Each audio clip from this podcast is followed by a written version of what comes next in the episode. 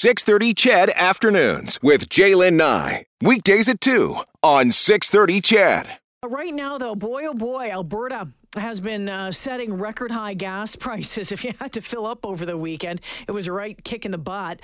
The price at the pumps in Edmonton and Calgary hit a record high on Friday. The average price of fuel was close to a buck 39 a liter in Edmonton, and in Calgary, it was up around a buck 41.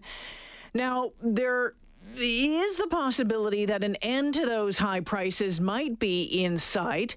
Uh, we keep hearing plenty of reasons why the prices are so high.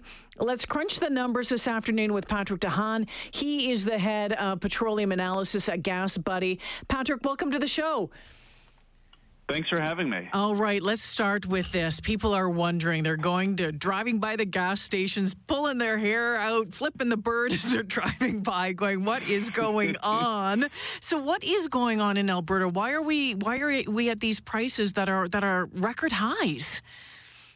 Well, we continue to see very high demand for gasoline, and really uh, across much of the U.S., which feeds into Canada, refineries have been running full tilt to keep up with it combined with high oil prices as global demand begins to outstrip supply. Uh, we have the foundation for some of the prices uh, at, at, near record levels. In fact, uh, prices in Edmonton taking a big jump up, an eight cent a liter jump last week. Uh, but in perhaps a positive development, now oil prices sliding on concerns that the Delta variant may be picking up steam. A barrel of West Texas crude oil today down five and a half dollars a mm-hmm. barrel. So potentially some light at the end of the tunnel. All right, so much to get into here. I know that there were some comments suggesting that part of the problem was uh, an issue at a refinery in Edmonton. What do you know about that? Well, we have battled some refinery kinks here and there, most notably in the uh, Pacific Northwest due to extreme temperatures. There have been some refinery uh, minor kinks at refineries in in uh, the U.S. Midwest, which, like I said, can feed into Canada. Mm. Uh, these issues, uh, sometimes we understand them just through government filings made in the U.S. Uh, we don't have much other information that there may have been a process upset, and that generally can impact refinery operations operations for several days and limit gasoline production. But beyond that, uh, the increases we're seeing in Edmonton and the rest of Alberta should be short-lived, and we should start to see prices coming back down as those uh, as some of those refinery issues have now moved on, or I should say, because of the benefit of time, uh, things now likely improving. Patrick De Haan joining me this afternoon. Sure appreciate your time. I'm, you know, Patrick. There's always so many questions. A lot of people saying, "Oh, you know, they're saying it's a refinery. They're saying it's demand. They're saying it's the oil prices." How do we know? What is real and what's not. How do we cut through the bull when it comes to figuring out what is going on with oil mm. prices, with gas prices?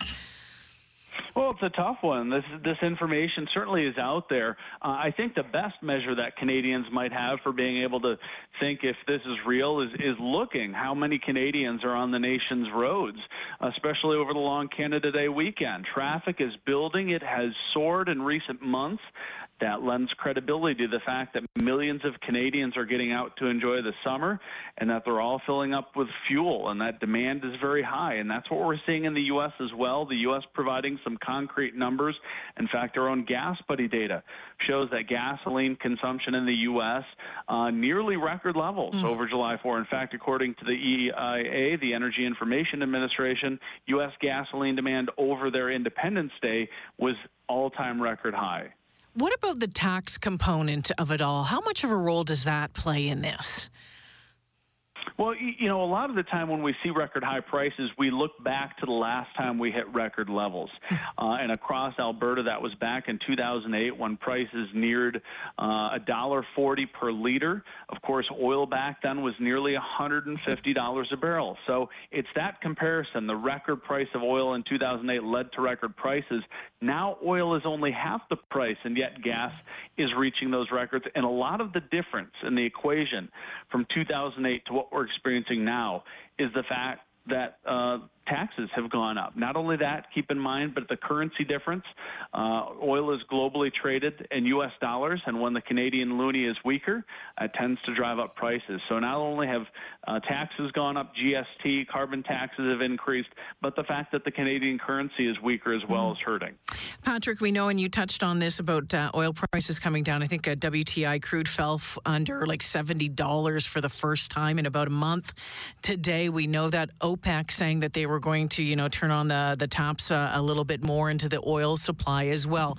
I mean, those higher ga- those higher oil prices great for the province of Alberta and its coffers, you know, and, and trying to build that uh, that that bank of of money back up. But y- you see it play out what does this mean if you're if you're looking here in the next little bit? Um, we've seen the the roller coaster ride on the stock market today. Have we hit a, a, a high? Do you believe for oil prices? You touched on the fact that you believe that the prices might be coming back down now. Gas prices. If you're looking in your crystal ball, what do you see for the for the rest of the summer? Boy, uh, a lot of volatility and a lot of it contingent on something that I don't think anyone has great insight into, and that's how the, the coronavirus, mm how the Delta variant may spread. I think today's uh, market sell uh, market selling is probably a bit overdone. Uh, I, I, think we're due for a correction. We've had a last uh, the last couple of months have been, uh, uh, you know, we've seen a lot of, of increase in these in these commodity prices, and I think the market was getting a little hot. Um, but I also think now today's sell-off is a little over the top. So, uh, you know, for the price of oil, uh, don't expect it to necessarily plummet overnight. Uh, governments are not yet closing down. That is, uh, uh, while I'm sure the Canadian and American government are watching it carefully, restrictions have been eased, and they're not necessarily rushing back to replace these restrictions. So I think that will keep oil demand from falling like it did early on in the pandemic, and that should keep uh, oil prices from collapsing. So I think uh, after today, uh, we'll take a little uh, a bit of a, of a deep breath. Uh, and we will likely start to see things improve so long as the situation uh, doesn't uh, deteriorate more yeah. significantly. I think everyone's looking at uh, you know starting to travel again, and we know that that's going to increase demand. But as you said, the the variable here remains COVID. Patrick, I want to thank you for joining me this afternoon. I appreciate your time. Thank you for this. And thanks for having me.